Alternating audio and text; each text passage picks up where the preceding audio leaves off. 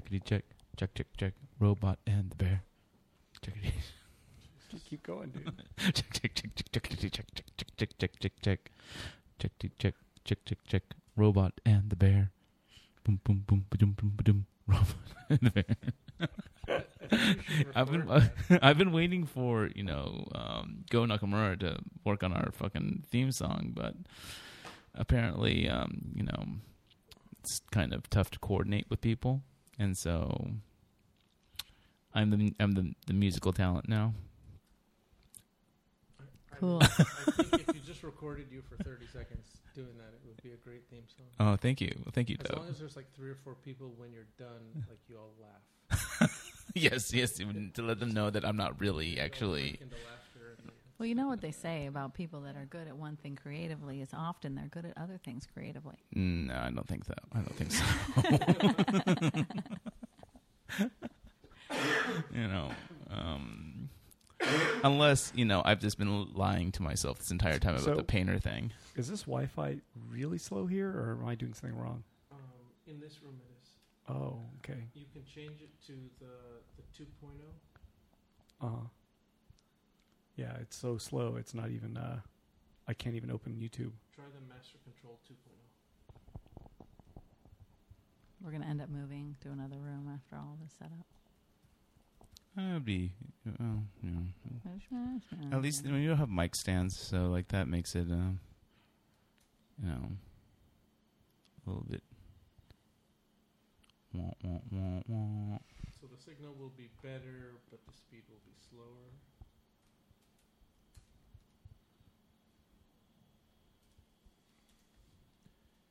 Testing one, two, one. All right, we. It's possible we're live this whole time. But, what? Uh, it's possible we're live this whole time. Robot. But uh, it's, it's been so slow. I haven't been able to open our uh, to open a page even. You mean people can hear us? Oh yeah, we are live. Oh okay, robot and go. The bear. Here we go.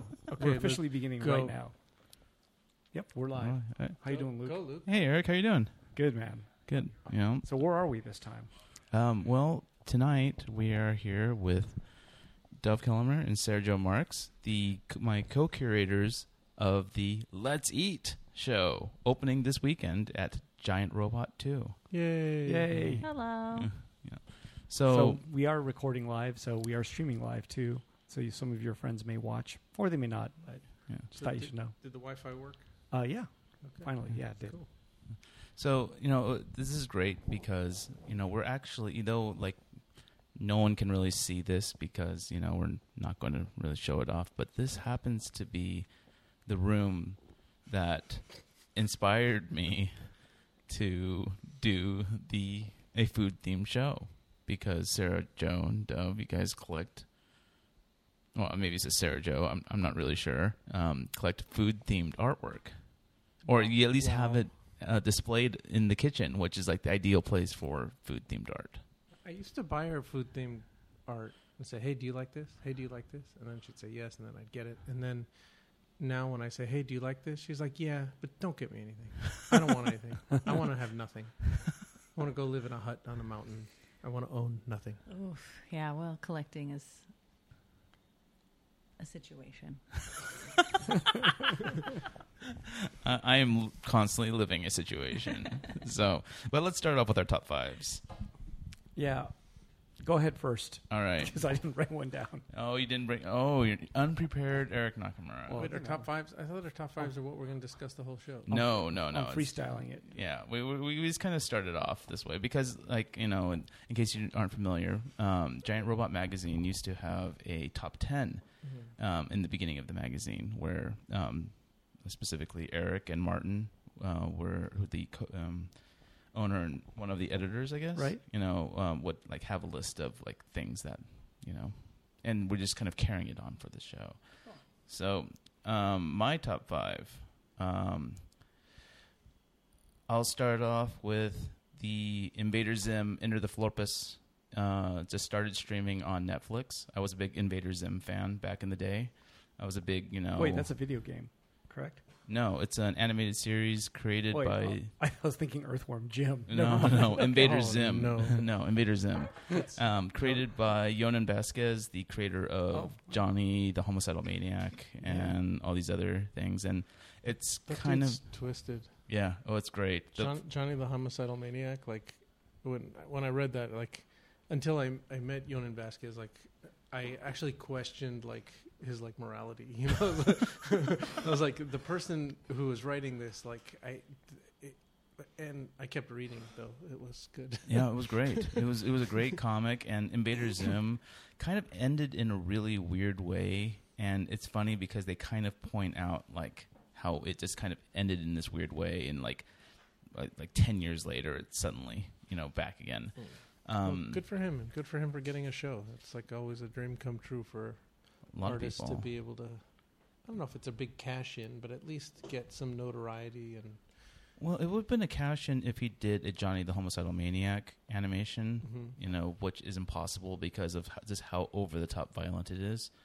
But Invaders, I, th- I think in today's market, like with streaming, you could make something like that that right. is, you know, Adult Swim, uh, you know, adult oriented. Oh yeah, yeah. Well, I mean, like like say. Um, There was that one prison um, animation um, um, animation on adult, Adult Swim, and like that just had tons of exploding people in it. But um, okay, um, my number two is Great Big Stories, Cicada thirty-three oh one um, story. In case you're not familiar, Cicada thirty-three oh one is this weird puzzle thing that came up on the internet in two thousand twelve, and like.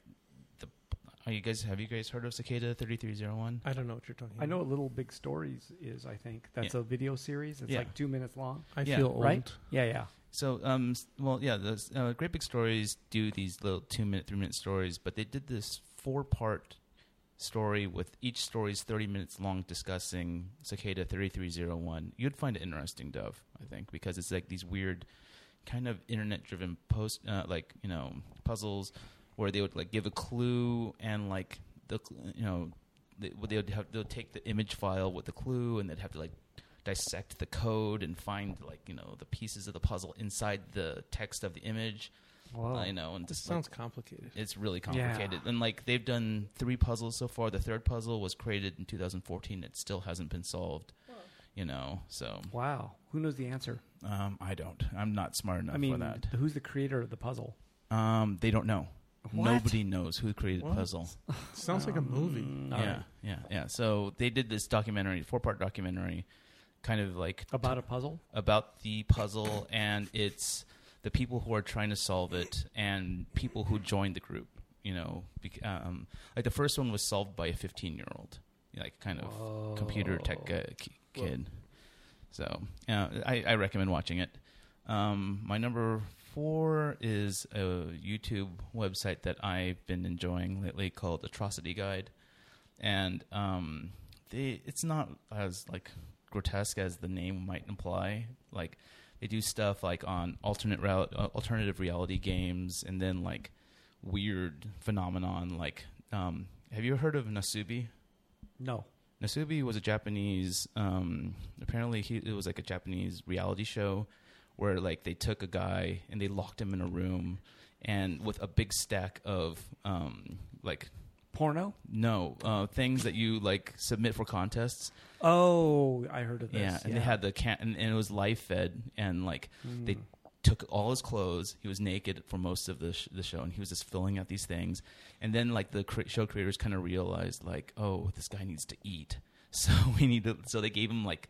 a little bit of food until he started winning food from the contests, and like they locked him in there for like I think a couple of, like, a couple of years, and it then like you know after he had won like because he his goal was to win so much money's worth of prizes. Um, after that, they gave him a prize where he wasn't went to Korea, you know, for the pr- and then they did that to him again. Or they locked him into it. They, they put him in a room and like you know took did, everything away from him. Did and he consent to this? Yeah, okay. the, according uh, from my understand, the doors. Or uh, when I say locked him into a room, he was never actually locked in. He could have left the room whenever he wanted to. This is like a contest, right? Like a yeah. T V reality contest yeah. thing. Yeah, yeah, yeah. And at the it's very like endurance. You at, know? Yeah, and at the yeah. very end, like, you know, they brought him back to Japan. They put him into another room, you know? And then when, like, they, I mean, like, I, I'm kind of spoiling it, but, like, they, when uh, immediately he got into the routine of taking his clothes off, and then he got, like, wearing clothes got really irritating to him. And then when they got, he sat down with a pile of things, and then the walls all collapsed to real, reveal that he was in front of a huge studio audience, you know, and he totally freaked out. And it's just, yeah, Atrocity Guide. Wow. I think so. It's called Astro- Atrocity Guide? Atro- Atrocity Guide is the channel on YouTube. Oh, and, okay. Like, they have a ton of stories but, like that. But that's that's a re- so this is like years old. It's like more than ten years old, right? Of yeah. him doing this? Yeah. Yeah. Yeah. But, like, they they just kind of bring up, like, these oh. weird internet phenomenon things. And they do, gotcha. like, they have, like, a bunch of articles on alternative reality games, like, where, you know, the game will, like, send you faxes and send you mail and make phone calls to you and try and, like, immerse you into this, quote-unquote, alternative reality stuff. And it's, you know. So what have we learned from Luke's five things? He likes some fucked up shit. We don't know what's happening outside of our house. Well, you've only I've only listed three things. Um, my fourth thing. Let's see what the fourth is. I, I, I, I don't know what the fourth thing is. I, I haven't like you so know. You be consistent. Just think of the most fucked up thing that comes to you. You know, like nothing. Not much is really. Not, not, not much has really happened. But like. You know, I guess I, I've been thinking about it, and I, I just don't have my number four, but my number five. Uh-oh, that's so weird. Which is the which outweighs everything else on this list. Really? Wow. Is Let's Eat. Yes. The show. Was uh, Let's, which, wasn't Let, Let's Eat the first one? What? Wasn't Let's Eat, Let's Eat already the first one? I thought you mentioned it already. No. Oh, is no, it during our No, intro? I mentioned uh, yeah, Invader Zim. Yeah, during our intro. Yeah, and, okay. And then, uh, so Let's Eat. Yeah, Let's Eat. Yeah, that's my number one, but we'll talk about that later. Yeah. What about you, Eric? Okay, my turn. Um, I just kind of wrote it while you were mentioning. I totally forgot. So the top five is something I keep forgetting about every week. Um, number one. That's your idea, man. I know. I'm sorry. Number one. Uh, I've been. Wa- I enjoy the show Succession. Oh. It, it's it's uh, on H B O. Uh, I don't even know who it stars, man. It's like Brian. Brian Cox. Yeah. Brian Cox, right? He's like an eighty-year-old man who's basically oh, like a billionaire. He's like Rupert Murdoch. And he's a fucked up family, and they're all trying to, like, the young kids are trying to succeed him, be a successor. And the whole show's kind of about that, but then uh, they're just not talented. That was kind of the problem. Mm. I keep seeing the, yeah. the commercials for it. I love it. And then I just mm. say, no, I'm not yeah. going to commit. I just like it because how fucked up everybody is. And mm. it's, I mean, I'm, wa- I'm enjoying pe- their misery, you know? Yes. Yeah. I think I do that sometimes. Oh, that's what? Not yeah. every time, but yeah. Um. Uh, number two, uh, Enamel Market. And Patches and Pin Expo in Santa Ana. Oh, there was another one? Yeah, back to back. We did them both. Whoa. Yeah, so, okay, Enamel Market was at Pasadena Convention Center. Uh, smaller, I guess it was the first time there, so it's kind of wasn't a big event. Um, but it was, uh, you know, people with pins and a lot of them, but actually not that many. Like, D- mm. Did you do the show? I did. Oh. I was like, what the heck? And had you done the show in never three D d- Retro's no, parking lot? No, before? Never even okay. seen it, even know about it, never heard of it. So I I only heard about this one. Figures. And yeah, I didn't know. And then I was like, oh, and then uh, Lofa, our friend Lofa from Hawaii, uh, was in town, and uh, he was saying, well, I'll do it if you do it. And I was like, well, I'm not going to do it if you don't do it. So he decided to do it, so I was like, okay, I'm doing it. Because, so you, you know, did was, it. Well, because he visited, uh, yeah, so I did it. But he, he was visiting L A, like, on vacation uh, to go to, like, Disneyland and whatnot with his wife and uh, wife's cousin. And, you know, he figured, hey, how about one day I'll vend and try to make a little bit of money. And uh, so I decided to join him and uh, did that. Was it better than, was it bigger? Or was it? It's not by it's the small. Same people. No, it's a small event, uh, but it's the same three D Retro parking lot guy, evidently. Kevin. Uh, Kevin. Yeah. And Manny, I think. I don't know who Manny is. But yeah, special ed toys. Yeah, special ed toys. But yeah, so no, that was there, or he, that was the boot, a boot there. So they all small did it though, uh, and then all of a sudden but, I was like, "But how'd you do with the show?" Oh, we did okay. Yeah. I mean, not great, you know. Would you do it again? I would. I mean, I'm not expecting a tremendous amount, so it's okay. And then the next week, this is uh, uncomfortable. Yeah, two mics, yeah. Du- dual mics. Yeah. Uh, and then uh, the week after, uh, which was on Saturday, Patches and Pin Expo in Sa- uh, Santa Ana. It was an outdoor Wait, event. So which Patches was free. And Pins is not associated with Enamel Market. Enamel, okay. No, and then there's also a Pins and Patches San Diego, which is yet another group. And they're I guess they're all somewhat competing with each other, but it just seems like the Patches and Pins Expo is the largest. you know, like the larger group, because they actually, from what I understand, I think maybe ten thousand people went to that, supposedly. Mm. But it was outdoors, free, and it was like a music thing too, but mostly supposed to be patches and pins. So you, you did that one too? I actually, well, I worked in the store, but I didn't go, but someone else went for us. And how was that? And uh, did better. Better than the week before. Wow. Yeah. Wow. So, I mean, but again, it's free, outdoors. Um, you know Summer's I mean? the season for patches lot, and pins. You have a lot of people. Well, they're, you know, they're not, it's just, it's a weird, it's a subset of a subset. You know what I mean? A niche of a niche. Yeah, exactly. It's like that. So, it, mm. it but it, it exists, so we do it. Uh, and then there's more. There's more upcoming. There's a Patches and, wait, yeah, Patches and Pin Expo in San Diego coming up, like in the next month. Are you going to it? I don't know. Maybe. I'm having, these are kind of fun. The whole thing is, um, it's one of those events where you can carry everything from one trip from your car to the table. Because pins are so small. And then yeah. you can like pack it up and do the same thing, you know, and leave, right? You can leave within fifteen minutes of you like finishing the, the event. Right. That's kind of amazing. I'm not used to that. I'm used to like an, two hours of packing up, you know, and I hate it. We but, know all about that. Yeah. So this is like a thing where you can like pa- uh, set up in like, you know, less than thirty minutes and pack up in less than thirty. Mm. Yeah. Cool. So I like it for that reason. Um, oh, um, Black Mirror started, you know, the T V show about serial killers and I guess the formation of, is it the F B I serial killer kind of task force? I don't know what you call it. It's kind of like a modern day Twilight Zone, right? Ah, I mean, no. all the all the stories kind of have like a twist. Oh, am I wrong? Is it called Black Mirror? I'm sorry. It's um, what is it called? It's the it's the other one. It's a, it's the serial killer one. It's not yeah, Black Mirror. Not Black the, Mirror. Yeah, no, it's yeah, not it's Black not Black Mirror. Mirror. What's it called? Uh, Black Mirror is the one with the dude and the pig. Yeah. Sorry, yeah, listeners. That's the only. That's one of the few actually my episodes. Bad, my bad. What, was it, what is that show called? It just started. How can this be one of your things? You don't even know what it's called. Oh, I thought it was called Black Mirror the whole time. You know, there, was, really, there is a Black Mirror. I know, but I don't watch that. Uh, it's, yeah, I, I I try watching Black Mirror and it's tough. Oh, I, I had to stop. I just got so depressed. Like, yeah. what's going to happen this next episode? Oh, I'm going to have to kill myself now. I better oh, stop. I'm sorry. It's called Mindhunters. Stupid. Yeah, it's Mind called Mindhunters. My bad. I saw that on Netflix. I didn't watch it though. Yeah, so I don't know. I had fun with that, and that just started. It's a lot of fun. Mm, you know what? You should check it out. That, that just got me thinking of what my potential number two could have been because I watched it like. Wait, you're number four. Number four. It was the glass blowing one though on Netflix. I, I literally sat down and watched all ten episodes in one. I'm not gonna lie, I, I saw the trailer for it and I was like, I could get into this.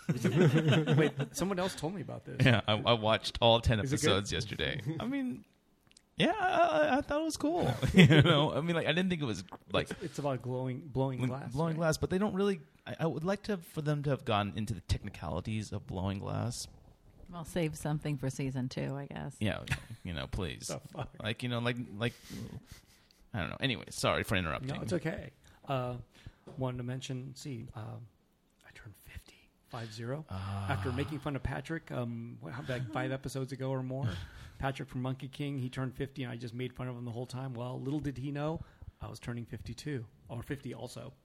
and uh, anyway, so um, yeah, the whole time I made fun of him, and I didn't know. Only a few people knew that that was it was coming up for me as well. Mm. Yeah. How does uh, it feel? Uh, same, like like I was as if I was forty-nine or forty-eight. So it didn't matter. But the fun part was uh, because I I don't treat it any different. So I just work at the shop or the gallery, mm-hmm. and I'm doing the normal work. It's like my own birthday, and a lot of people don't know, mm. and it doesn't really matter. So the only pe- way they find out is from Facebook. And then it turns out, well, like on the weekend, I worked both days, uh, and then um, people came in and said happy birthday, brought me Donut Man. Uh, you know, a lot Donut Man, all the way from Alhambra? Glendora. Glendora? Yeah. I got some Donut Man, peach and strawberry donuts. They're both in season at the same time. What? Uh, yeah, for this week. And it's, so, I think this someone must really love you. Yeah. yeah. And then uh, That's oh, yeah. like a two-hour drive there and uh, back. It's a long one. Uh, and then, so I got that. And then uh, a lot of artists and friends came because they were dropping off art for Let's Eat. So it kind of worked out really well. And then uh, all of a sudden, Dev Patel, you know who that is? A Slumdog mm-hmm. Millionaire dude and uh, Lion and the actor, right? Uh, he comes in and cool guy. And it was like right toward the end when, you know, like we were eating donuts. And this was on your actual birthday? Well, it was, it was a couple of days later because it's the weekend. But like we were all sugared up from eating all these donuts. And then he walks in and he was like super nice and uh, hung out with us for a little while. Did nice. He buy any art? No. It was, all, it was all basically sold anyway, but uh, mm. but yeah, he was a cool guy, and uh, I'm a, I usually leave these celebrity people alone, but I'm, I'm a, I like him, and he's not like a giant celebrity, but in, in my world, I guess he's huge, right? Mm. Asian American land or whatever, he's a big guy. So sure. Anyway, I interviewed him, or I didn't do it. Martin interviewed him a long time ago for Giant Robot, right? Which, you know, twelve years ago, he doesn't remember. uh. But a really cool guy anyway, so I thought that was really awesome. Yeah. Usually I don't, I can care less nice. about these celebrity folks, but he was cool. Nice. Yeah, really good guy. Awesome. So, there you go. That was uh, birthday fifty. I think that was, um, shoot, that ends up being four things. Oh, and number five, another T V thing. There's a lot of T V going on. Yeah. I'm watching the Little League World Series, and I love it. I don't know why. I used to play baseball as a kid, but I mean, I don't know, it's fun to watch. Series. It's kind of amazing to watch these little shits play really smart baseball. Like, they're really smart. Like, I'm watching it going, wow, like, super aware. At that age, when I played, I, I had no idea. Like, I did not understand the game at the levels that these little shits are playing at. And this is the American Little League World Series? Well, World Series is worldwide.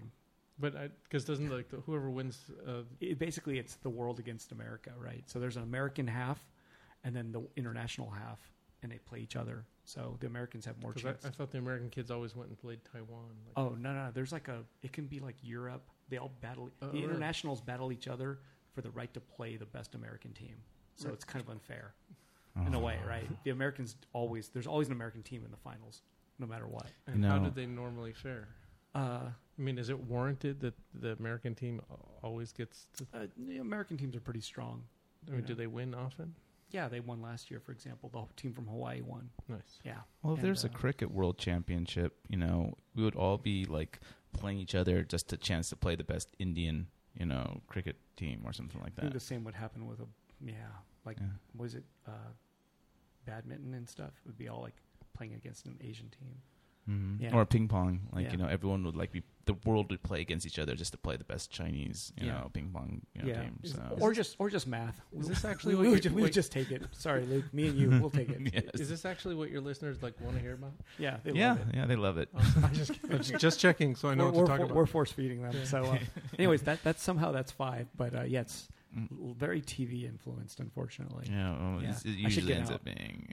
Yeah, we should get out more and we can talk about Dude, things outside. Like, you have a lot more things happening in your life than I do. I just like, I you know, I was about to tweet out like this week that like I spent three days like sitting in my apartment, sleeping till I woke up.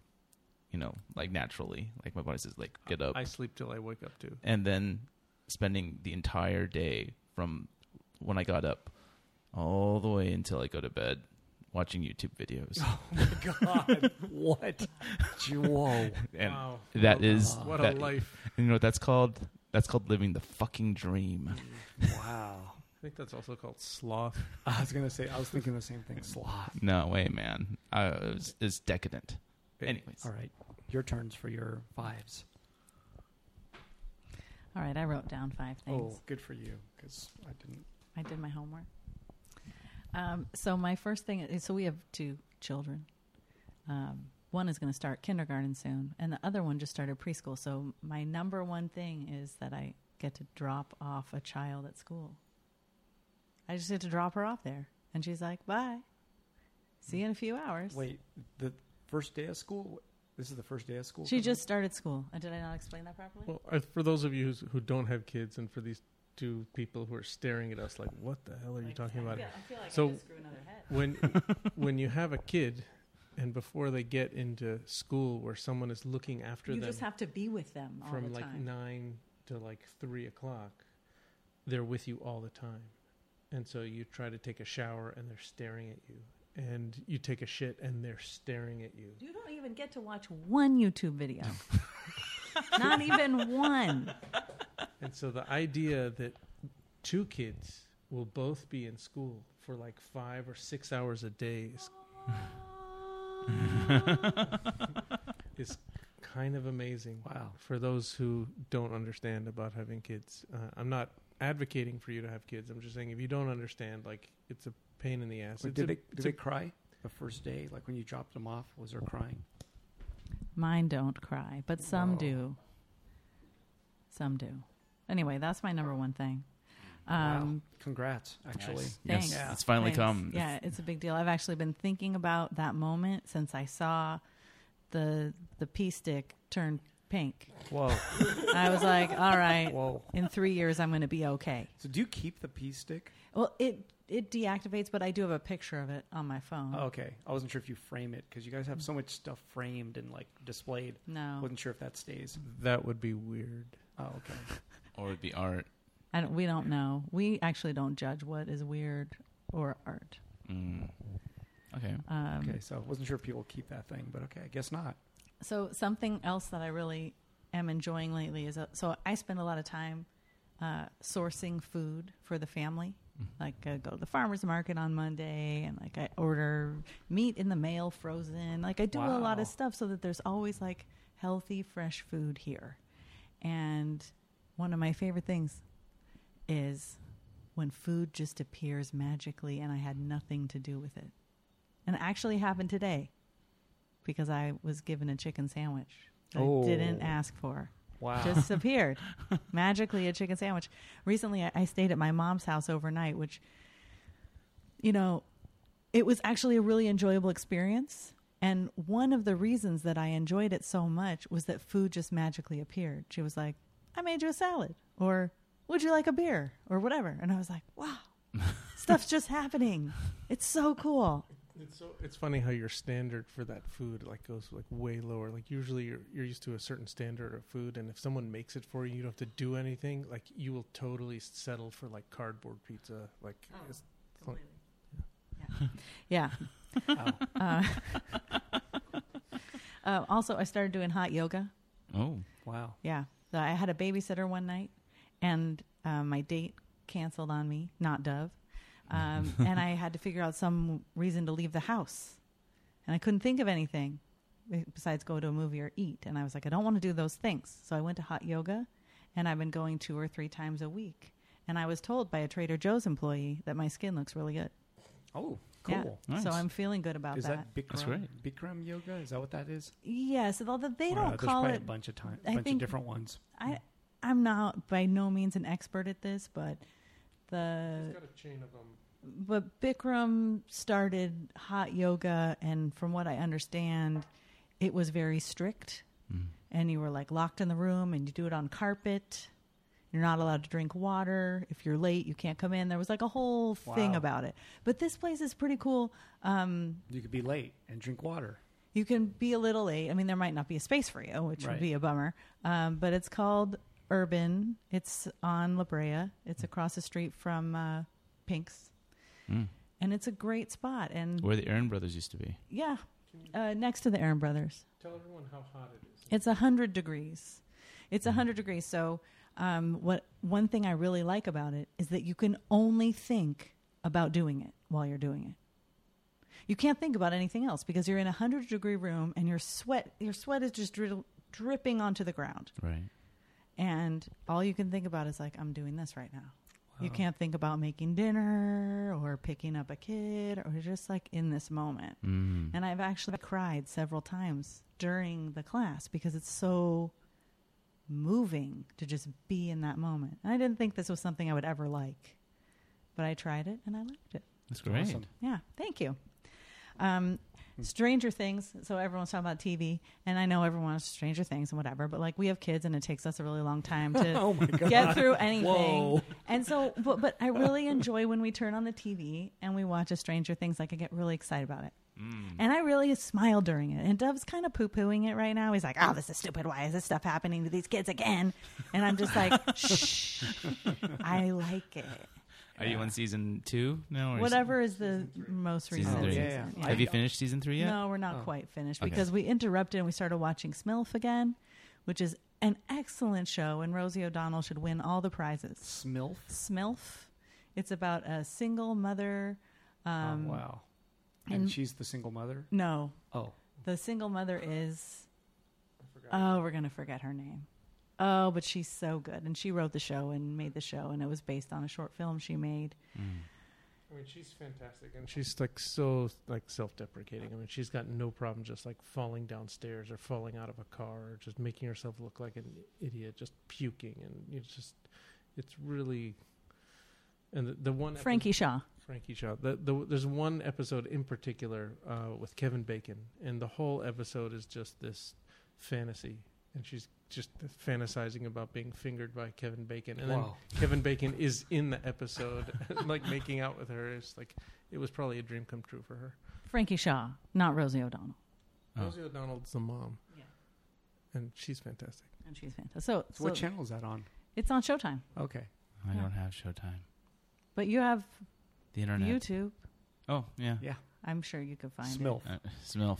Smilf. It's excellent. What is Smilf? Is it ac- is Smilf an acronym? Well, it... Single it, mother... What's I L F? I'd like to fuck. Oh. But in the second... Like MILF. Yeah, MILF, but in I. the second season, uh, they, they, they changed, changed the name every episode. So the S M I L F stands for something different, and that's, oh, that's what cool. they named each episode. And it's... It's quite clever. So you might not realize this, but like uh, you know, since you guys are like all in relationships and stuff, but like on like the internet dating world, like there's a lot of weird acronyms. You know, I N S P, blah blah blah. You know, yeah, we don't know what that is. And so I'm just like, I'm so like, I should have read MILF. You know, that's why I was trying not to say it the whole time because I was like, eh, that's obvious. But like, I totally, I'm, okay. I'm, I'm so lost in the acronym game. Anyways. Anyway, and so then my last thing would, of course, be watching all the Let's Eat art come in, which has been so fun. Yeah.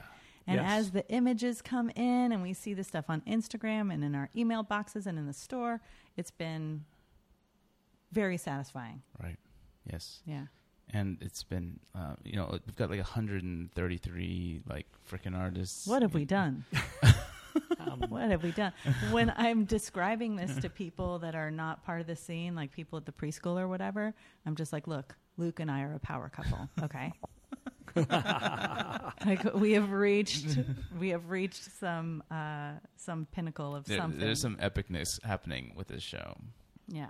Can I, can I read you some of the acronyms? Uh, the first episode was called Shit Man, I've Literally Failed. The second one was Sorry, Mary, I'm Losing Faith.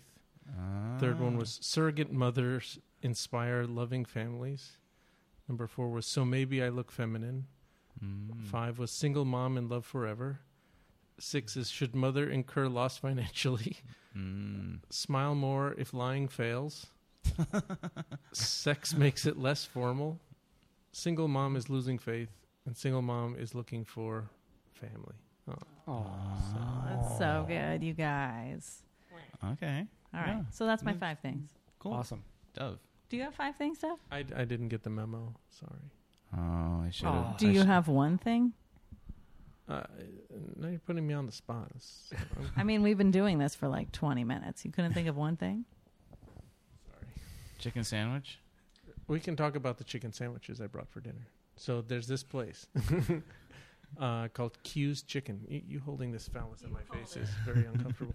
Um, so uh, we moved our warehouse uh, to Pacoima, which is just like a mile north of where we used to be in North Hollywood. Mm-hmm. And whenever I, s- I say Pacoima, people think like, are you in Orange County or something? Like, uh, so Pacoima is right where the f- five and the one seventy meet. And, and no so one knows what the one seventy is. is right? Yeah. The one seventy yeah. is that freeway that goes from like the one oh one to the to the five. Oh, oh yeah, that one. Okay. N- never mind. Okay. Um, but is it called the? Ho- it's not the Hollywood Freeway, right? Yeah, that's, it is that's Hollywood. That's the one oh one. The one oh one is Hollywood Freeway. Yeah. What is it called? The one seventy? Yeah, it's just called the one seventy. I can Google that for yeah, it's you. It's okay. If not important. Um, so you know, being out there in what I thought was a barren wasteland, um, just start looking for, for food. And when I moved to the other warehouse ten years ago, I, I did all the taco stands. I did all the taco trucks.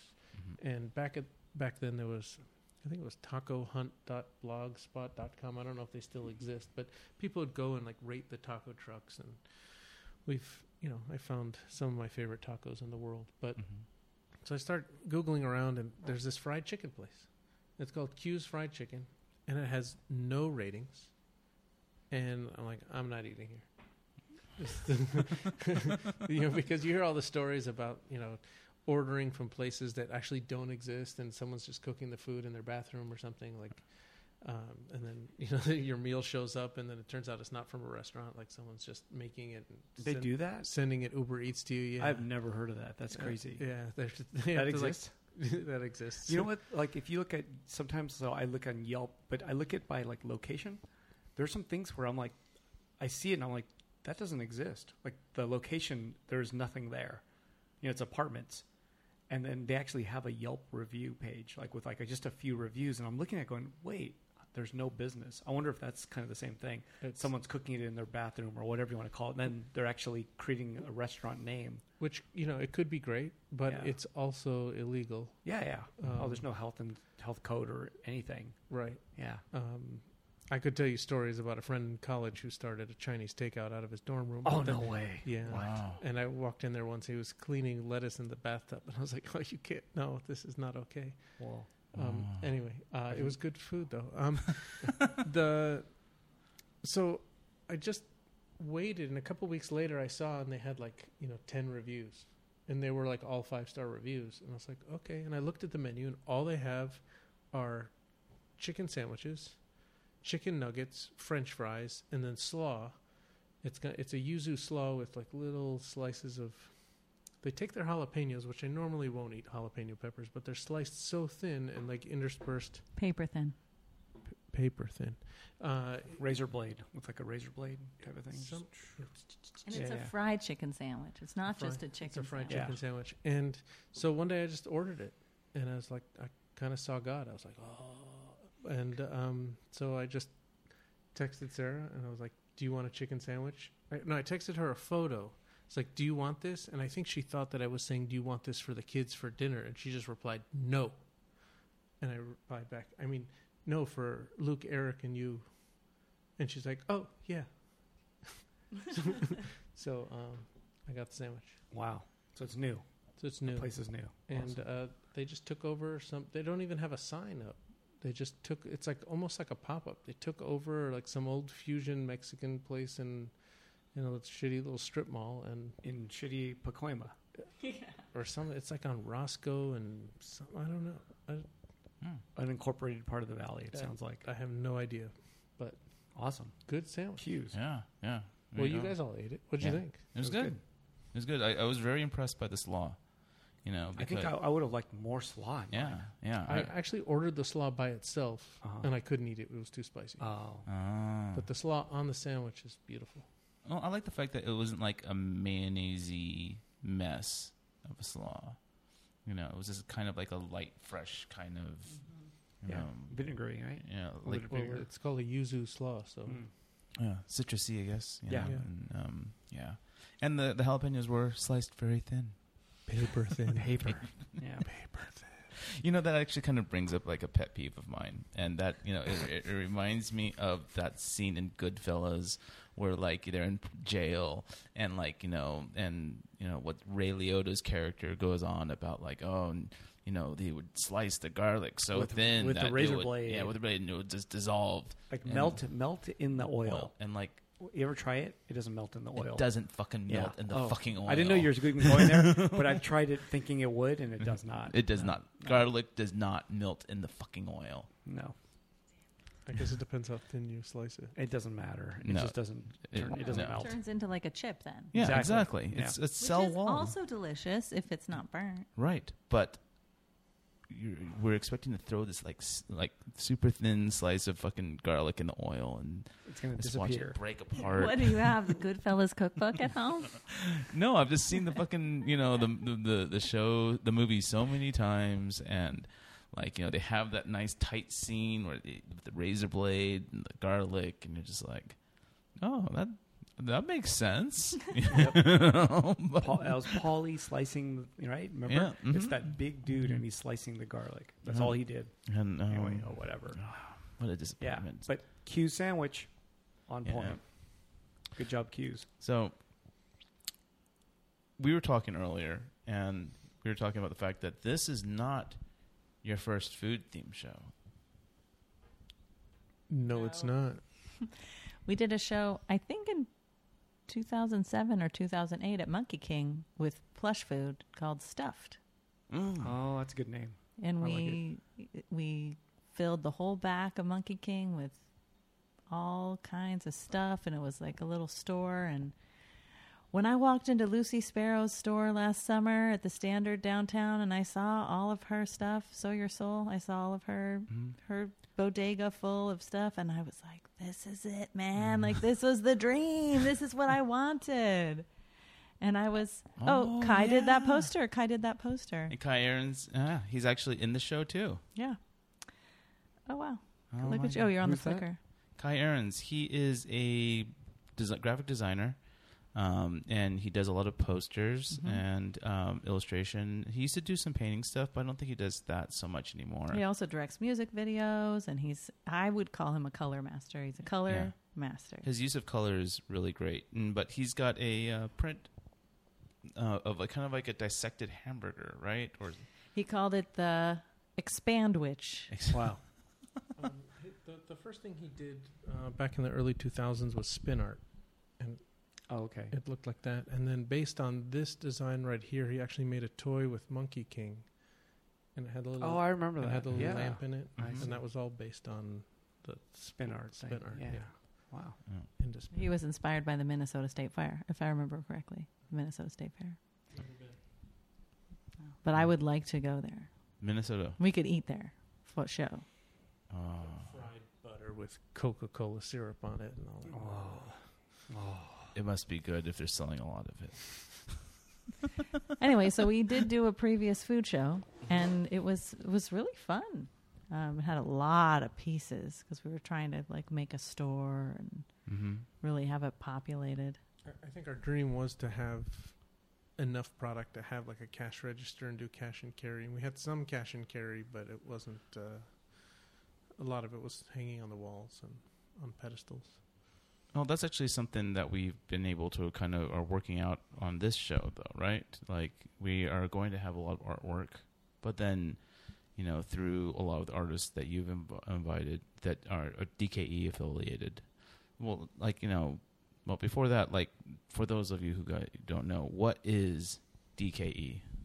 Uh, uh, well, D K E is the company I started back in two thousand, and it just stands for Dove Kellmer Enterprises, and it was just the umbrella company for anything that was legal in the state of California. Um, but what it evolved into and from is I, I started out selling vintage toys, and by the time I met Sarah in two thousand, I think we got...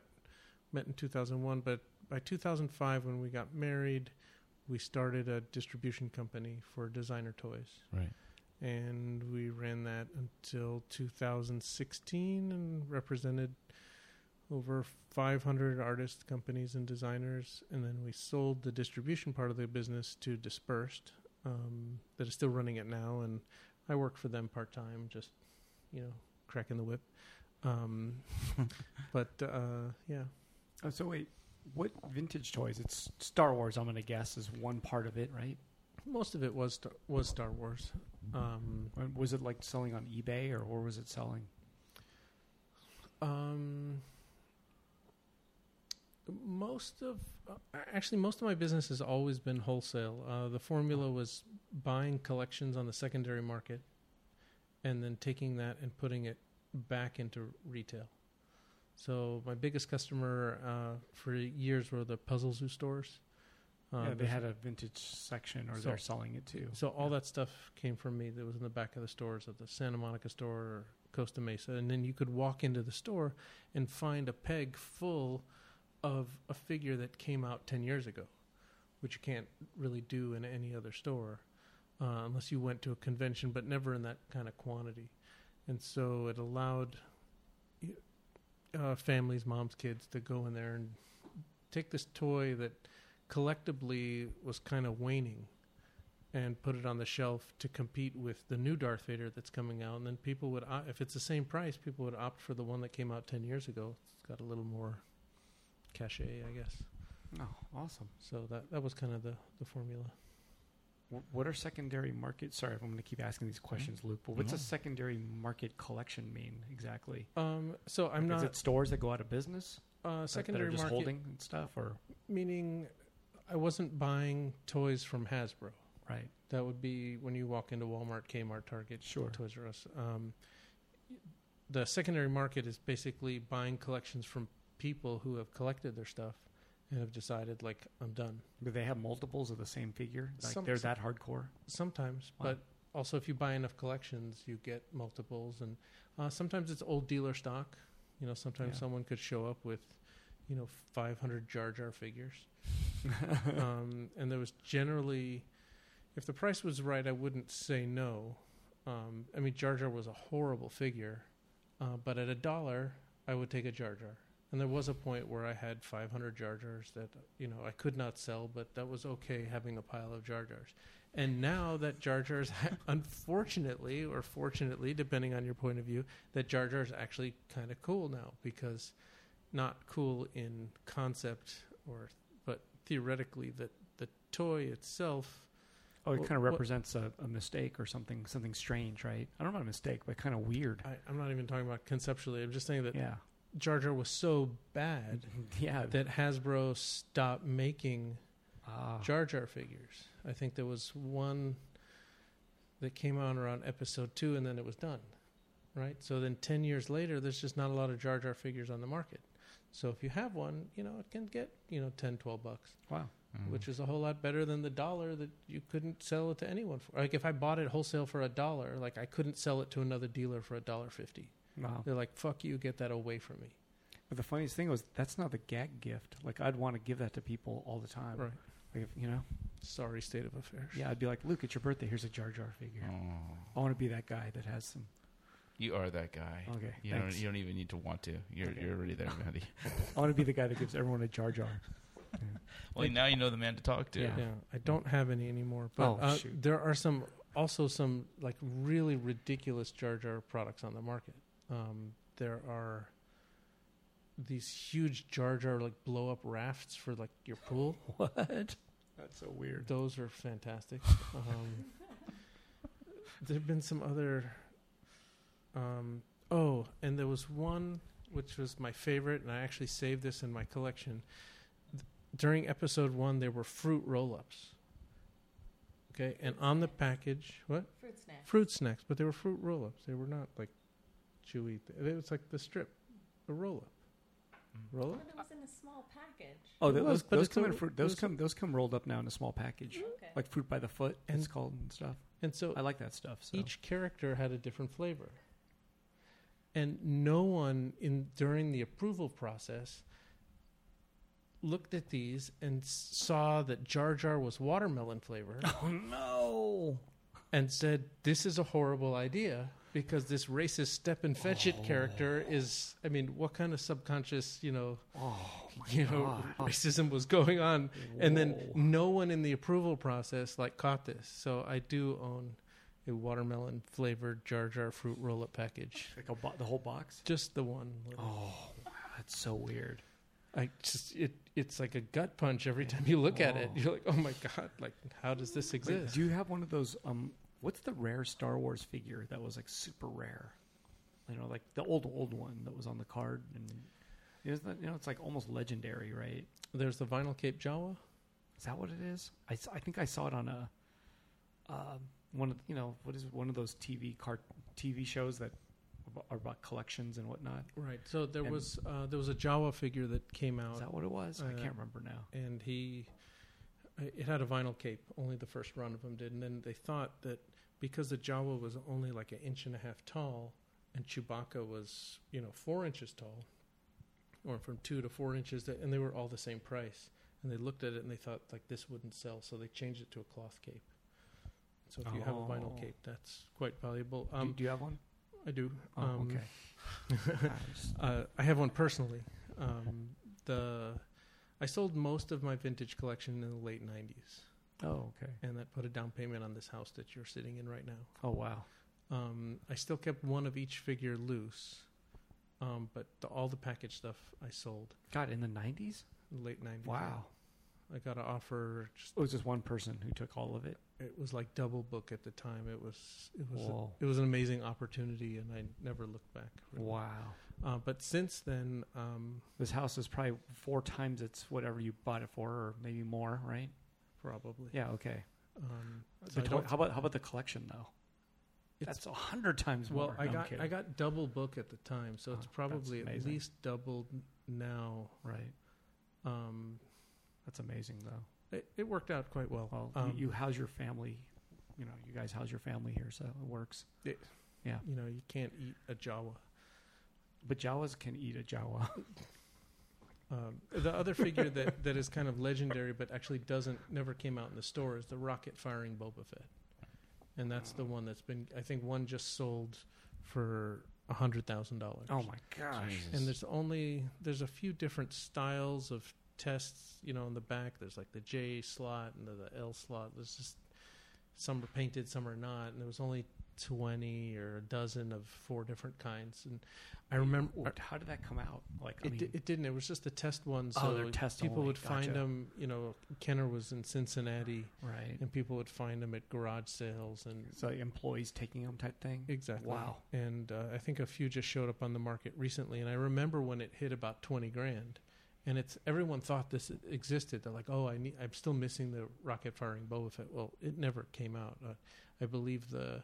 year after Star Wars, uh, Battlestar Galactica had a Cylon Raider that had shot a little missile, mm-hmm. and some kid choked on it, and maybe they died. I don't, I don't know what happened. And so the rocket firing...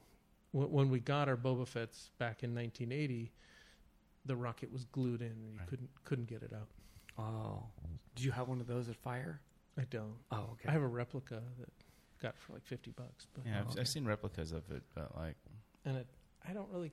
You know, I, there's a lot of collectors that are really into that. They want the original mold and the right. prototype and the proof and the sculpt and, you know, the plans and all, all that kind of stuff. And I I like the vintage toys. I'm a fan of the vintage toys. I have a whole nostalgia for them. But when that figure hit like twenty grand, I just said, I'm never going to own that. And then now it's uh, one hundred grand.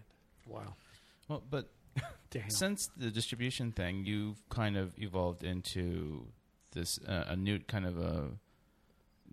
I mean, would you would you say that D K E's kind of morphed into this new direction of kind of creating these, like bootleg kind of or quote unquote bootleg, you know, figures inspired by older like one is it one eighth scale? Uh, they're three point seven five inch, which is one eighth. Scale. One eight, okay. One, one six is like a twelve inch. Oh, okay. Uh, yeah. Depends how tall you are, Luke. oh. yeah. So uh, yeah, so uh, now that the distribution part of the company's gone, um, you know, we used to do San Diego Comic Con every year, and the point of doing San Diego Comic Con was, you know, Sarah and I would go there and set up all these toys, and it would be, we'd be there for this very like intangible purpose of promoting. Yeah, like a showroom. Like a showroom. Yeah, and. That was fine, and it accomplished, you know, a goal. But it was, it was just debilitating at the end of that, you know, that week when the shows opened for like fifty hours, and you look at it as like, I, I was here just to show stuff, and I didn't sell anything, and then just decided that was fucked up. But we should start selling stuff.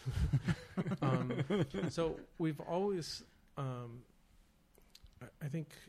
At this, the same year the distribution started was when I bought the Sucklord's first figure. I think it was the Gay Empire figure mm. in two thousand five. That's that pink stormtrooper with the exaggerated groin. Yes.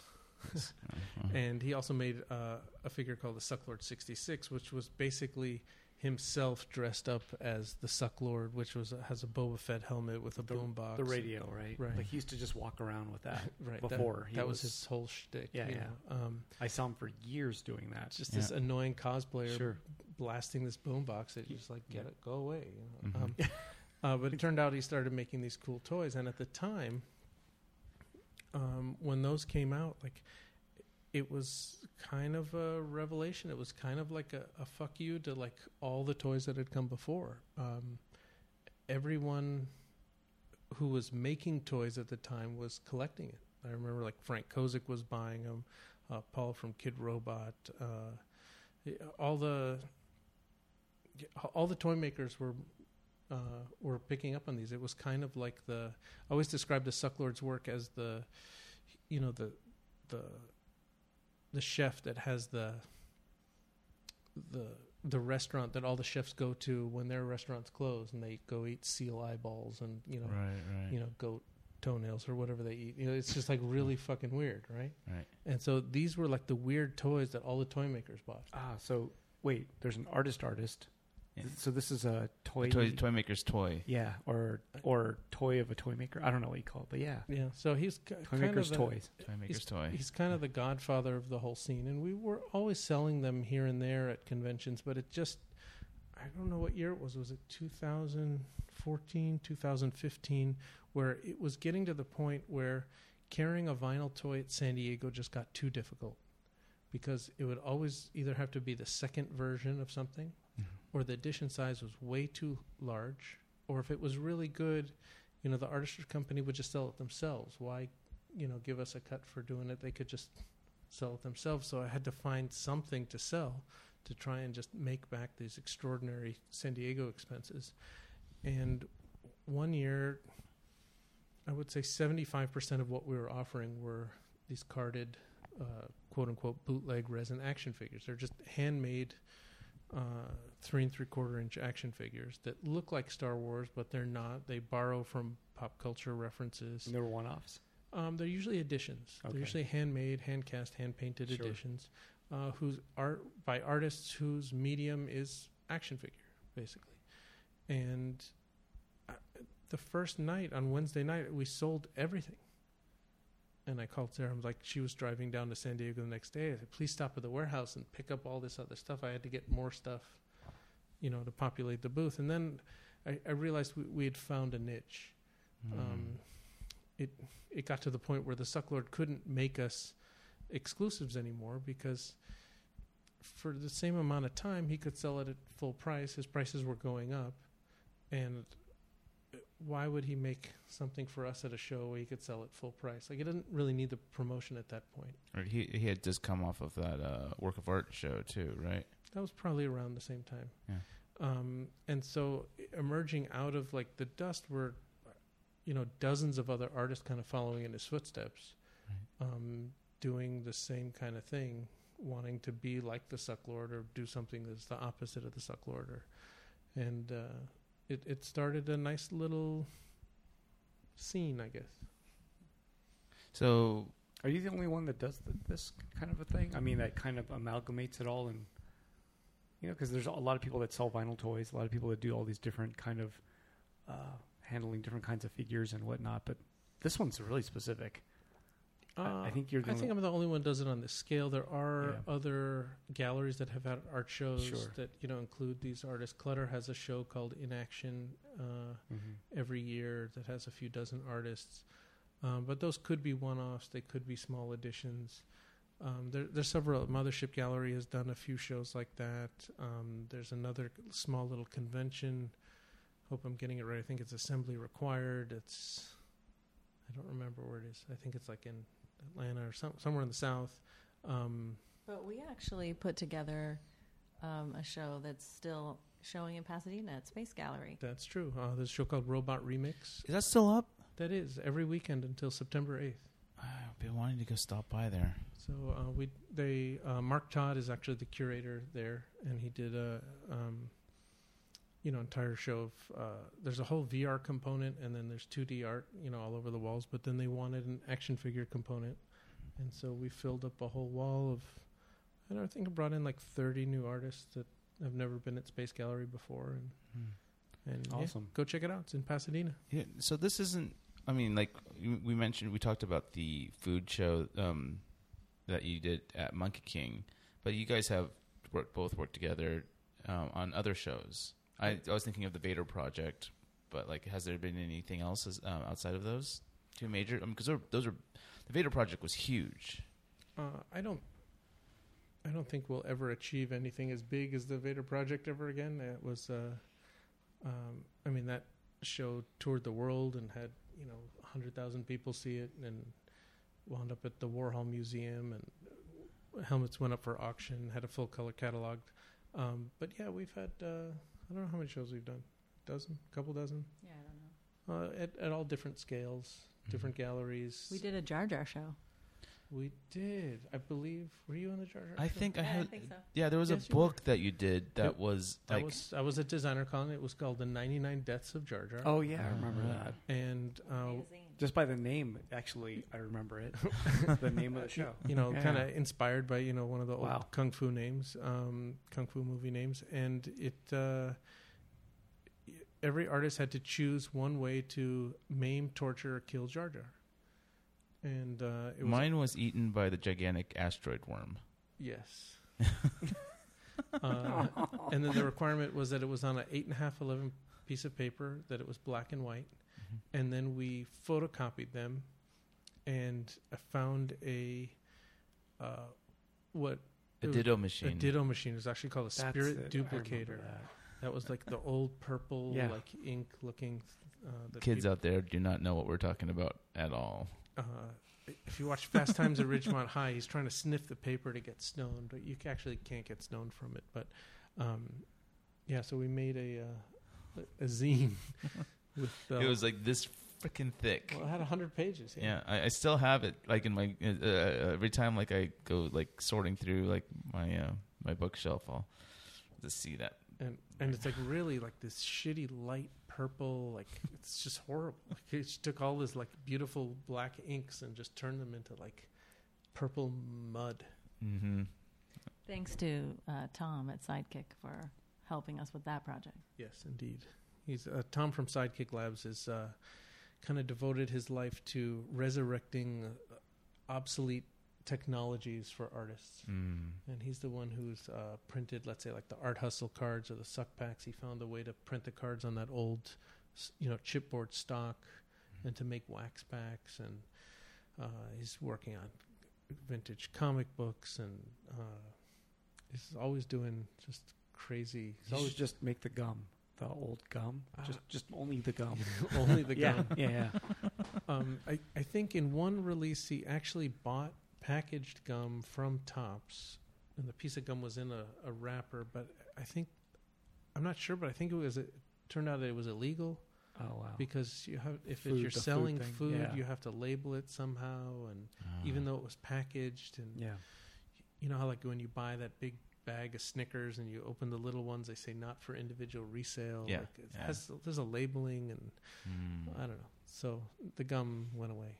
Oh. But he made fake gum. Mm-hmm. He yeah. took pink foam and he would print on the pink foam, and then you would get one in the in the wrapper and you'd collect wow. it. Like, but then people would, like I watched Lev from Toy Tokyo like start to put it in his mouth. Like no, it's like this piece of foam was like. Ugh.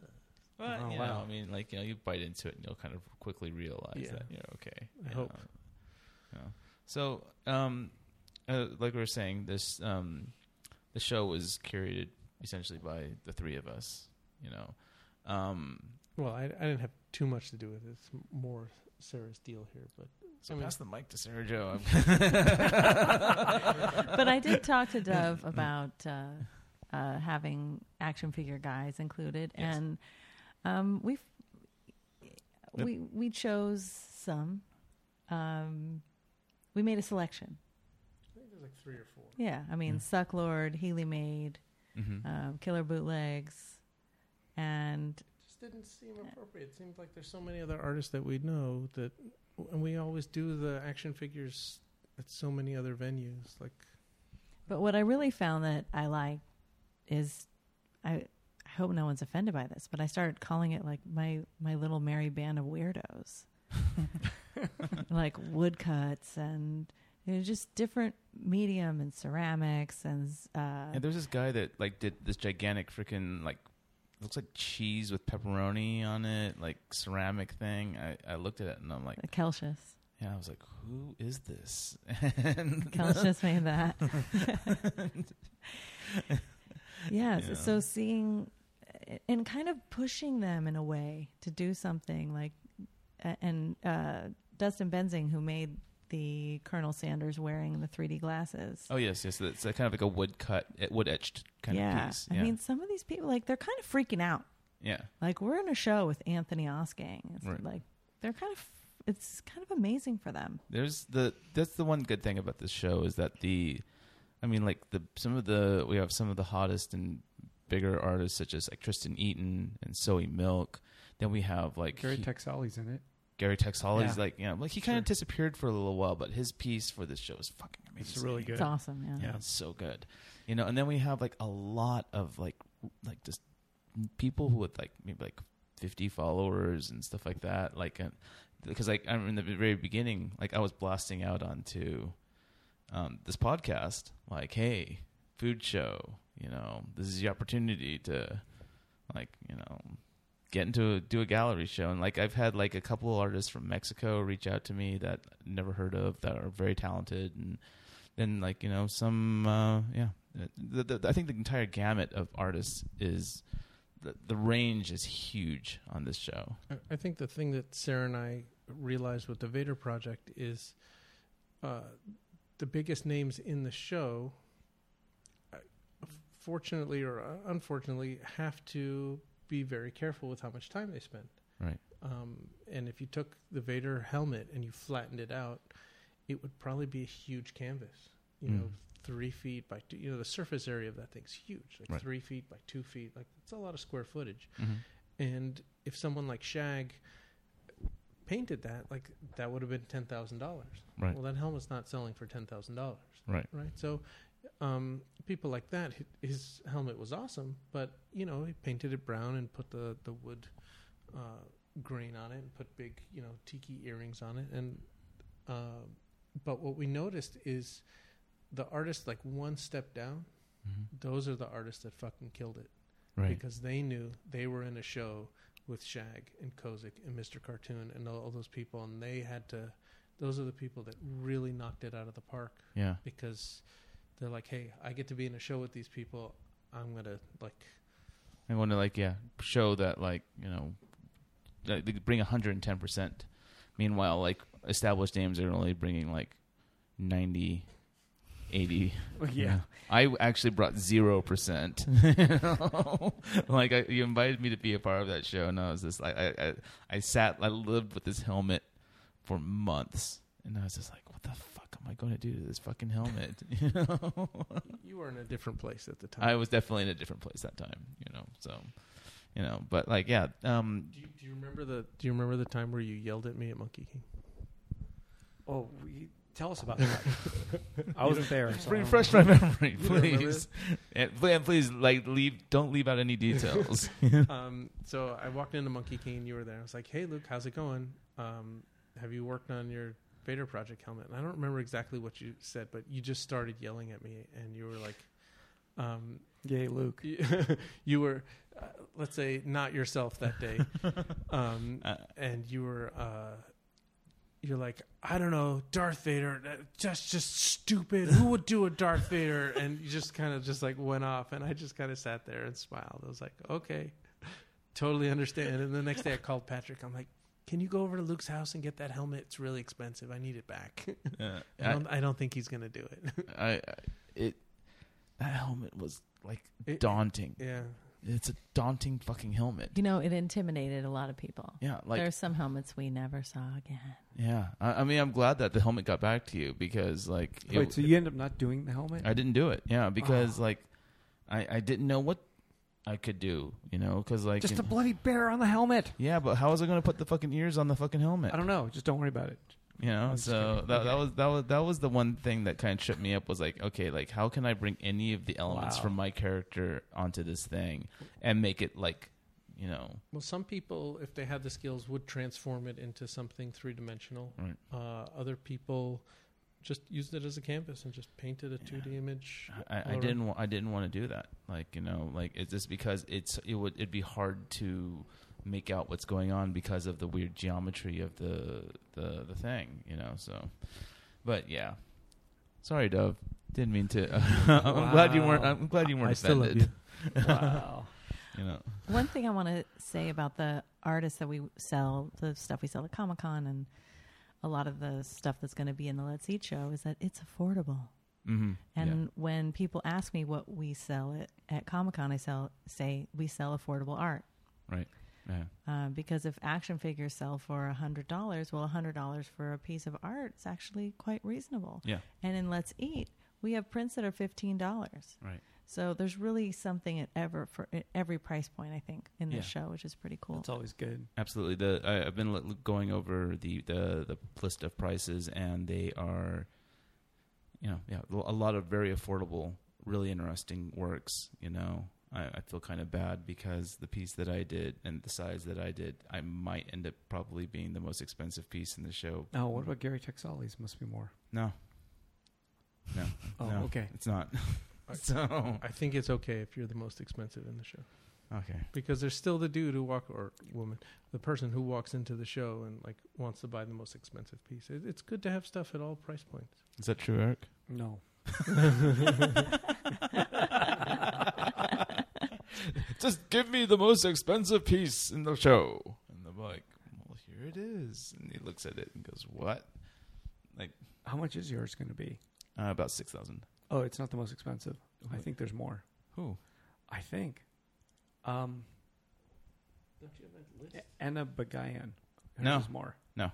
It's not? No. Okay, I thought it was more. It's uh, twenty. It's like twenty-five hundred, I think. No, it's like forty something. No, maybe it's forty-three hundred, something like that. Let's fight. Yeah. Uh, I, I, I, I got to build the price list when I get home later on tonight. It's going to be a long night tonight. I'll be when I get home. I'm gonna brew up a cup of coffee and just start digging through emails, and and then he'll so, wake up in the morning, start watching YouTube. So, al- yeah.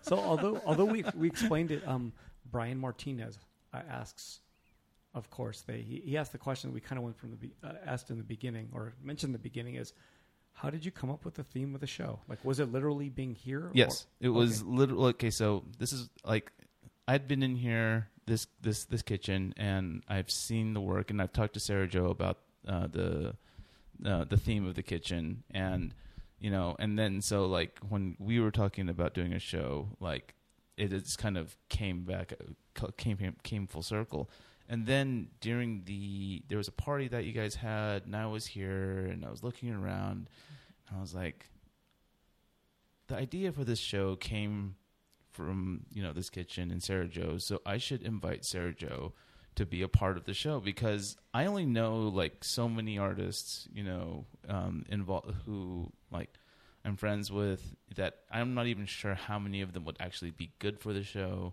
You know, I think I'm sure like, and you know, like if you like see, you know, their ha- this house, if you ever get the the chance, like there's a lot of amazing art all over this place. I'm sorry for letting the cat out of the bag, you know, but, and, you know, I, I think, you know, Dove and Sarah Jo have great taste in, you know, like, I like, I appreciate their taste in art, and so I wanted, you know, I, I reached out to Sarah Jo, and I invited Sarah Jo to help curate the show with me, also because I needed someone to kind of, like, kick me in the ass once in a while, because I, I, I need, and you know, I you need, need a like, good ass kicking. I do. I need I need a, a, a poker and a prodder to help me like kind Whoa, of. Whoa, that like, sounds weird. But okay, okay. I, I, you um, know, I, I, I you know, well, not. You, I don't. Go, I mean, you're not alone. Yeah. I was I was texting people that I won't necessarily call out right now today and saying like, hey, did you start your piece yet?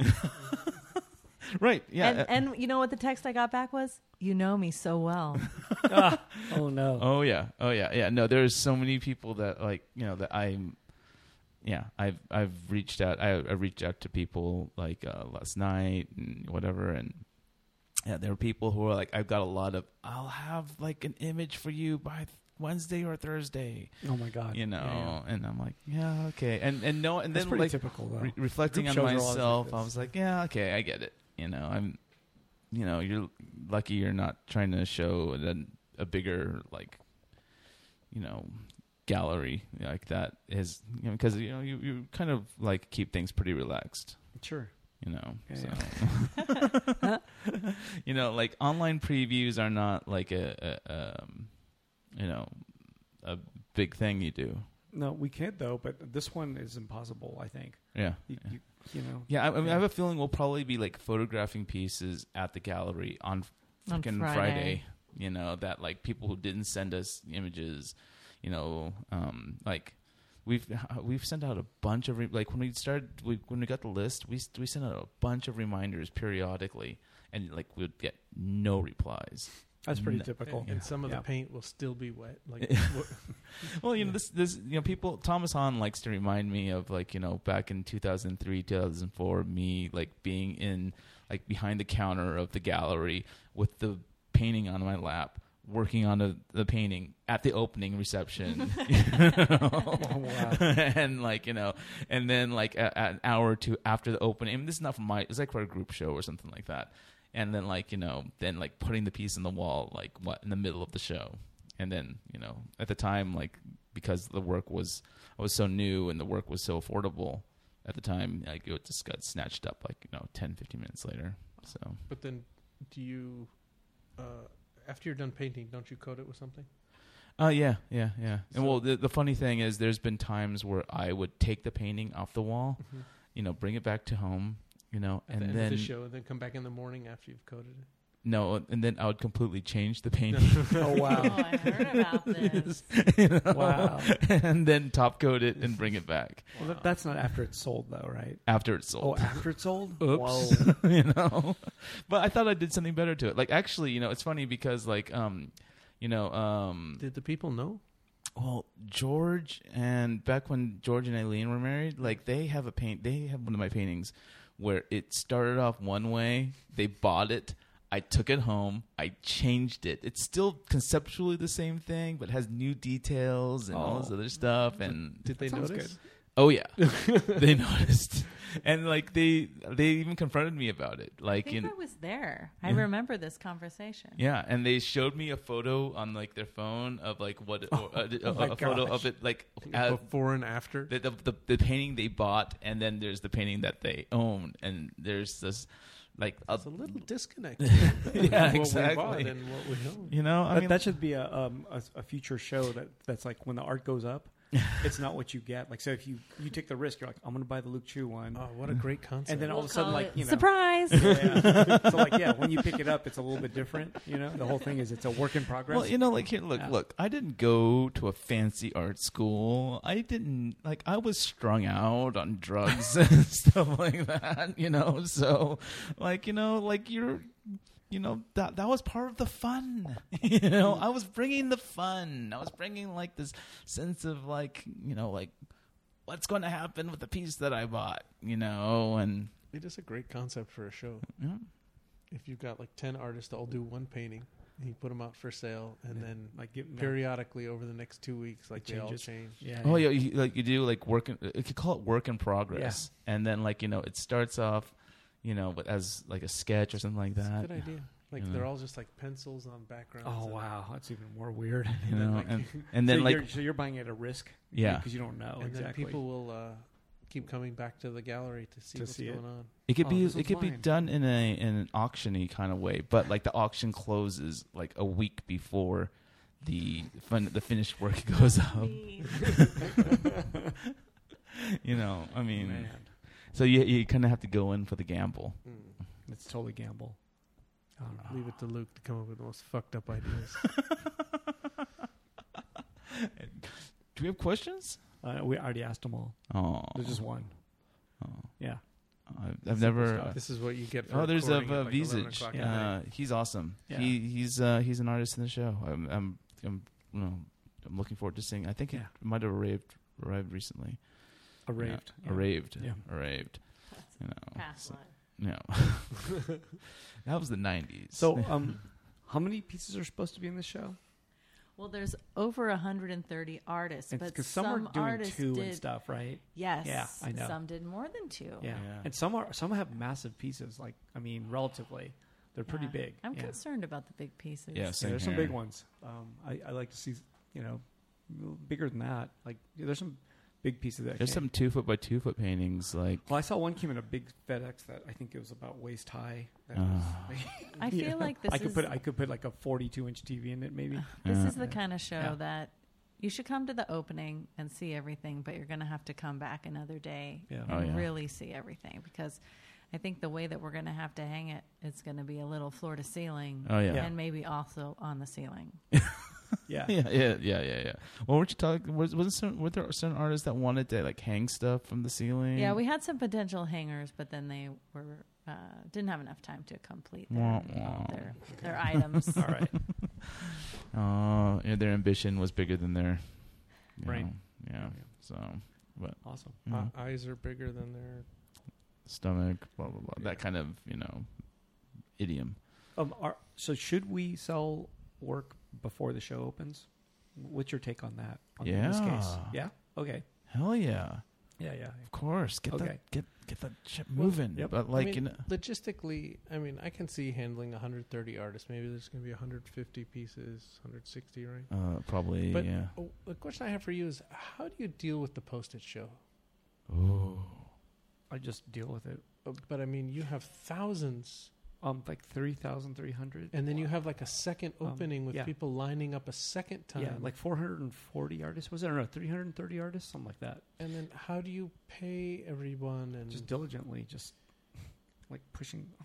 And, and then what happens with unsold pieces? Like how do you get? Put those in an envelope. Well, I know that every piece, like if people who bring multiple pieces, oh, there man. is a slight number. You have a yeah. you number them. You yeah, know? On the back. But I mean, this is a cash and carry type of show. But uh, at the end, no, I just have to sort it all one at a time until I figure it all out, like playing concentration, until all of it gets sorted out. And it's a it's a big pain. Fortunately, the prices are just twenty-five dollars each. Yeah, it makes it easier. But the whole thing is sorting the stuff. You know, everyone's name's on the back, so we could eventually figure it out, but it takes a long time. Everything has to be handled. That's all. And so, like, so, uh, if, you know, if if someone yeah, if yeah. someone steals Post-it notes and you don't realize it, we have to pay for it. Yeah. Yeah. And then when you return the art, you're just putting it in an envelope and sending it back to them? Yeah, yeah. We're not FedExing it back to them or anything. Right. We're just putting just it in the mail. fifty cents and... Yeah, boom. You have to. No choice. There's no other way. Unless they come and pick it up. Wow. Yeah. And then half the time... Well, not half the time, but a big portion of people, they move and they won't tell us. So, I mean, oh, I didn't get it. And I'm like, well, here's your address. What's your address? And they're like, oh, I moved. And I'm like, dude. Wah, wah. Yeah, so uh, it'll come back, but it takes months. And I do get them back. I'm like, oh. And the overseas ones, so many of them come back from overseas. Like I mail it and it comes back and I'm like, dude, what, you know? Oh, no. Yeah, it happens all the time. And then there's a whole uh, big percentage, a de- I can't say big, but big enough are people who just won't reply. So I'll have like twelve left, let's say, or maybe twenty envelopes left, and all twenty of those won't reply to any email. Like I'm like, I want to return your art. You know, I don't have your address. What is it? And they won't reply. You know, yeah. and they, they only reply if there's a money query. If I say, "Hey, I owe you money and I want to pay you," they'll write back. But to return post, they won't write back. And I, I, and I'll, I'll, I have Post-its from like three years ago, and um, I, so I maybe, just I've given up. Maybe you should write that into your contract that like if if they don't reply, that you get to keep them and donate the money to charity or something like. No, I just keep them in a box, man. It's just dusty. um, but you know, but it's a certain time. I mean, most of the artists that don't write back are ones that I kind of don't know or I've never heard of, right. And that's often what who, who the ones are. Like if I heard of them, usually, I mean, they're they're ones that are serious. They care. They'll write back. But like you've mentioned it before, uh, in a different context. But you know, the, frankly, I think they just don't care. And you know, if they don't care, then why should I? It's up to us. You know, I'm not going to throw it away. But sure. they I, just don't care. I also think that there's something happening with email also. I think if you're our age, like email is the primary way that you've documented your life over the past twenty years, and you can look back and have this record. And uh, if you're younger, not Instagram or something, you've, you know, you have multiple. I mean, I try and I'm going nuts right now, keeping track of, you know, the way artists are communicating oh, with me. They're all different. Because yeah. I get a D M on Instagram, I get a WhatsApp, I get a, yep. you know, an email, I get a, a text. It's like it's I, I have the same thing. Um, maybe there's about five ways of communicating or something, and I, I yeah. can't even. I have to search three places to figure out how someone yep. sent me some information. Yeah, mm. but um, with Post-it, it is. I think most of it is all through email. Like that's how it starts, and then if it doesn't, then I don't know. But it start, I, usually but starts. I with know email. People who say like they don't read emails. Yeah, then that's too bad. They'd lose an opportunity. I know someone who has a lot of emails. You know what? I I, I, I I dumped I, I, because of my diligence on collecting images and information on this show. I have been able to go through and also work through you know, unsubscribing myself from a bunch of mailing lists. And then, like, you know, I've gone through half of my pile that, you know, just last night. What was that number say right there? That is an impressive number. What is that number? nineteen. Wow. Oh. Let's see. Look at mine. What number? one hundred fifty-nine thousand nine hundred thirteen. But uh, those are unread? Uh, I, I don't know. Are they? Yeah, unread. Okay, let me, so... Let me delete one right here. But, like, every day you don't go through... And I do. I go through all of them every day. And delete what you don't need? I do, but I don't know how... I don't know where that number comes from, but it's there. That's insane. Yeah. I have two different people shoving phalluses in my face. No, it's just... Very disturbing. But, you know, some of it is ones that I know, like new subscriber to my mailing list. And it's like, I'm not going to open that. Well, can't you like select, can't you just select the certain subject and then just go mark all of it and then yep. un- unmute Why don't you and delete read? It? I could, but it's just, it's just there and I just leave it. But it's not going to hurt me. I, it hurts gonna, me. It won't confuse me or anything. It's just like, whatever. That's magical. Yeah. That's an on. Insane fucking number. No, I mean that, that's be, that's beyond the point of no return. Like it, it, it, you could never clean that up. Like you would waste. You'd be fifty-one by the time. Well, you, you could select it. All and just mark it as red, and then fucking. I could do that too. I don't. It just doesn't. It doesn't bother me. That's why people change their email addresses. They're like, my oh, I don't check they, that they one have, anymore. They just have to toughen up. You know, yeah. I can I can carry one hundred fifty-nine thousand emails, no problem. Give me more. I could uh. do it. Yeah, it's okay. Right. But what if people yeah. are emailing to buy something? No problem. I answer them right back, usually. Usually. Yeah. Well, it depends. Like, I don't know the prices of some of this art, so I I could write them back, and I'm like, sorry, I can't. I don't know the price. Hold on, you know, but mm. yeah. See, I, my emails are like how every email that is sitting in my box, like still as new mail, is something that I have to do. It's a task. Mm-hmm. And then once I do that task, and there's some things down at the bottom that have been sitting there. There's one that's been sitting there for a year, and it's something I have to do, and it's got a piece of information that I need. And then once I do it, I can delete it, and it goes away. So it's kind of like my to-do list. Oh, I see. Um, nah, no such thing for me. I'm, I don't. I don't do it that way. Somehow I make it, so it's okay. Oh, uh, except, yeah. Except when I text you. You know what? Your texts were going to my spam.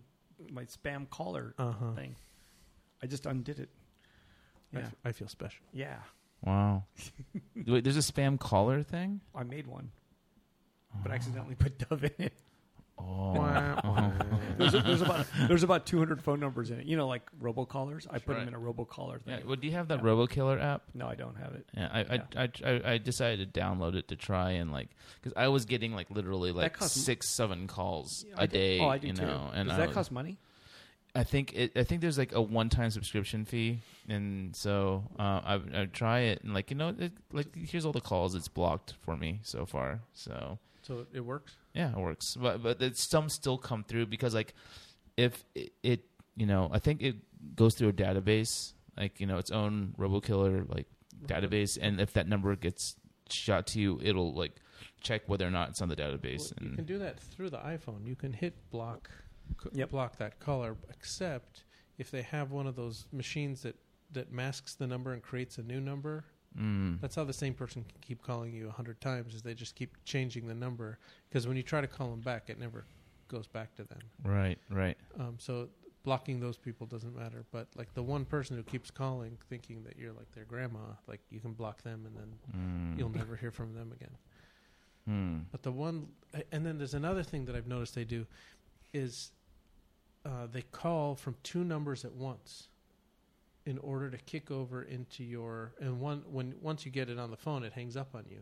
But then you look, at, you know, t- five seconds later, and you have a message, mm. and that's the message. It's like, "Hey, it's Pam. You know that money you were looking for? Well, I have it, and you know, da da da. You know, it's like we can get you funding for that." And it's like this very matter of fact kind of, but it only works as a message because mm-hmm. it's a recording. Uh, yeah, yeah. So they mm-hmm. figured out how to call you twice, so that it kicks over and starts recording. Oh, that's, Fuck. that's fucked up. Mm. God, these fuckers. Fucking phones. Someone's going to make that shit illegal. Uh, but I, I just start fucking with them now. Like, anytime they call um, call the house and I, they say, hey, you know, we're going to be in your area and we're going to, you know, or we're a contractor and, you know, do you, have you, uh, you know, weatherproofed your house? And I just say, oh, you're calling a business. Mm. This is not a home. But you own a home, right? I, like, uh, you're calling a business.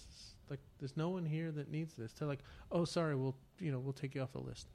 And then when they call the business, they're like, hey, you know, we have flexible mortgage rates and da da da. And I'm like, you know, you're calling my house. I don't, who are you? And they're like, oh, so sorry. I must have bad information. I'll take you off the list. And it's like, and I figured out how to commit, you know, to fool them into taking me off the list. Because if mm. you try to say, uh, what's the line when you're supposed to say?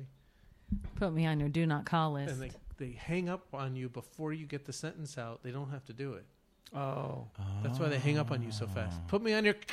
You know, it's like, right. Oh, fuck. Wow. But if you say it, put me on... Because it's recorded. So if you say, put me on your do not call list, like...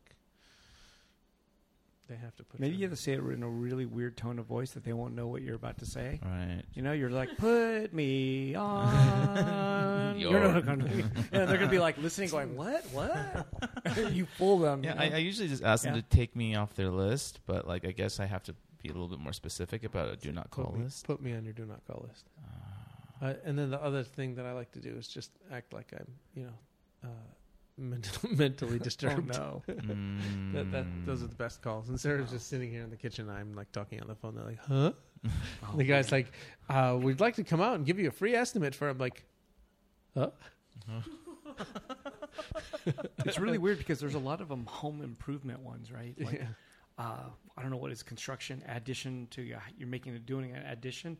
Let's just say you said yes. And, and you're like, yeah, I I do need a new kitchen. What are they going to really do? I, I don't know if it's real or if it's a scam. Or you know, how are they going to scam you? Like, what are they going to do? Maybe they, usually they say, well, we're going to send a guy over tomorrow. And I'm like, who are you going to send? And what are they going to do? Like, is he going to show up with a hammer and just be like, I'm here? Like, I, mean, I, I really sure don't understand what they're going to do. I, well, they probably sure will want some a, sort of... Yeah, I'm sure they'll give you an estimate. By, I, it's like, I wonder how, though. Like, I'm going to watch them. They're going to... What are they going to do? You know, like they take what, a what, tape what measure. They ask you what you need done, and they're going to be able to figure all that out. Probably, they're not going to be there for like two hours, right? They're going to just be there for as fast as they can. I'm wondering how are they supposed to really? It depends how much of their time you want to waste. Oh, as much as possible, probably. But then you, the problem is, then you it's end your up time. wasting yeah. your time yeah. too. Yeah. No, I wouldn't want them to come over. But the whole point is, I'm wondering how do they get anything done? Like, how are they fooling people? The the ones that r- make me really nervous is when they. Uh, The, the ones that call from like some law enforcement agency, like we're calling from the policeman's oh. fire fund, mm. you know, and it's like I've gotten if, those if that's real, like I, I kind of feel bad, like just saying like no, like you know, you don't want to get on the list of people who don't donate to the police. Like when you call nine one one, they're not going to show up. I don't know if that's true, but okay, uh, not maybe. really. But yeah, uh, so my standard line with that is like, oh well, you know, my uncle's in law enforcement. I donated to another. Uh, Mm. You know, it's like if the police call, you say, I donated to the sheriff's already. I'm done for the year. It's like the mm. sheriff calls you, like, oh, I donated to the police. Police, yeah, yeah. yeah. Mm. Interesting. Oh, that's a good idea. That's a good Thank one. Thank you. Yeah, that everybody, did you hear that one? Everybody at home, yeah. that is what you say. Yeah. Wow. Brought yeah. to you by Dove. Just so you know. You can even say, Dove Kellmer says, here's what he says. Yeah. Right. Anyway, then they're going to really come burn down my house. Yeah. How long have you, how long have you been going for? Um, I don't know. Uh, good question. Uh, one thirty. One thirty. Yeah. Uh, one thirty. Yeah. yeah. Hour and thirty minutes. Yeah. Hour and thirty minutes. Jesus. Time for bed. Time flies. Yeah. Yeah. yeah. Do you guys uh, have anything else you wanted to you know bring up? There's a lot of silence. Do you? Do you? Well, the opening is this Saturday. Yeah, Saturday, Saturday the twenty fourth. At five p.m. At five p m. We, we decided made it longer. Yeah. yeah. five to ten. We kind of so. figured like one hundred, and like even if only artists showed up. That's know, a lot of people. That's a lot of fucking people. So like in order to avoid the bottleneck, potential yeah. bottleneck. Yeah. And yeah. come see us. We'll all be there. And yeah. some, some, yeah. some with, you know, like some people can only be there from like early part of the evening anyway, I noticed. Mm. Because sometimes I have some people that have kids. Mm. Kids, schmeds. They, they, they, they're, they're, uh, they have to be home by like Fucking seven p.m. or something like that, you know? Yeah, so, well. Yeah. You know. It happens. Th- so this works. Yeah. So cool. yeah, we'll be going from uh, five till ten p.m. Um, you know, it's...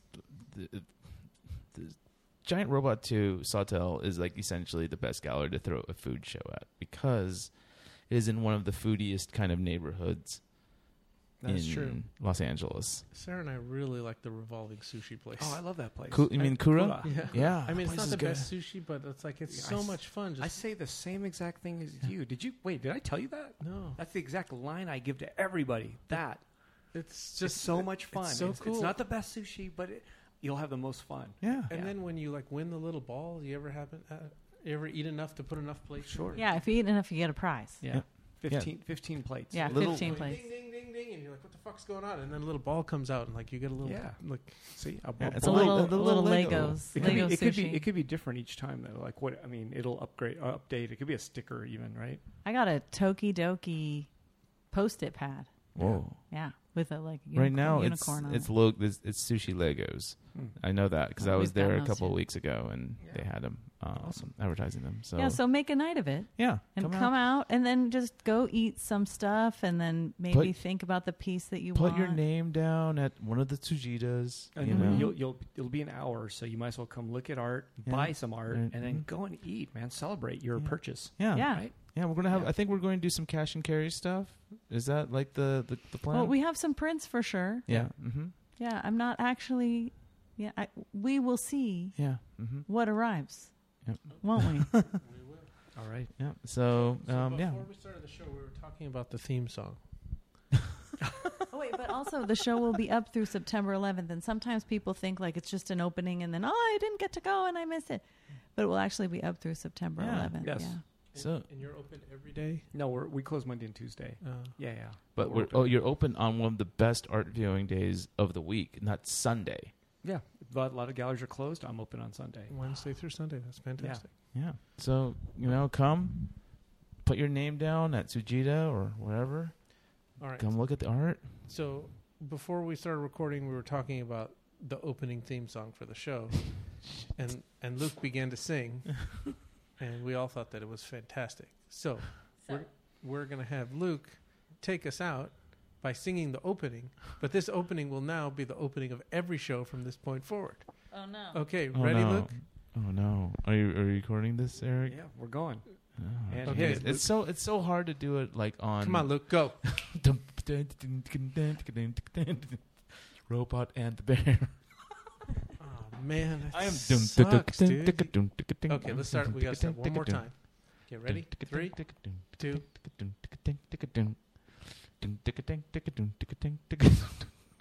Can't fucking do this on call. I, it, it comes in these weird emotional, like, like fucking bursts of inspiration. When, when you thought no one was listening, you fucking nailed it, dude. It yeah, I know. Like a seventies, like, and it was like Luke just.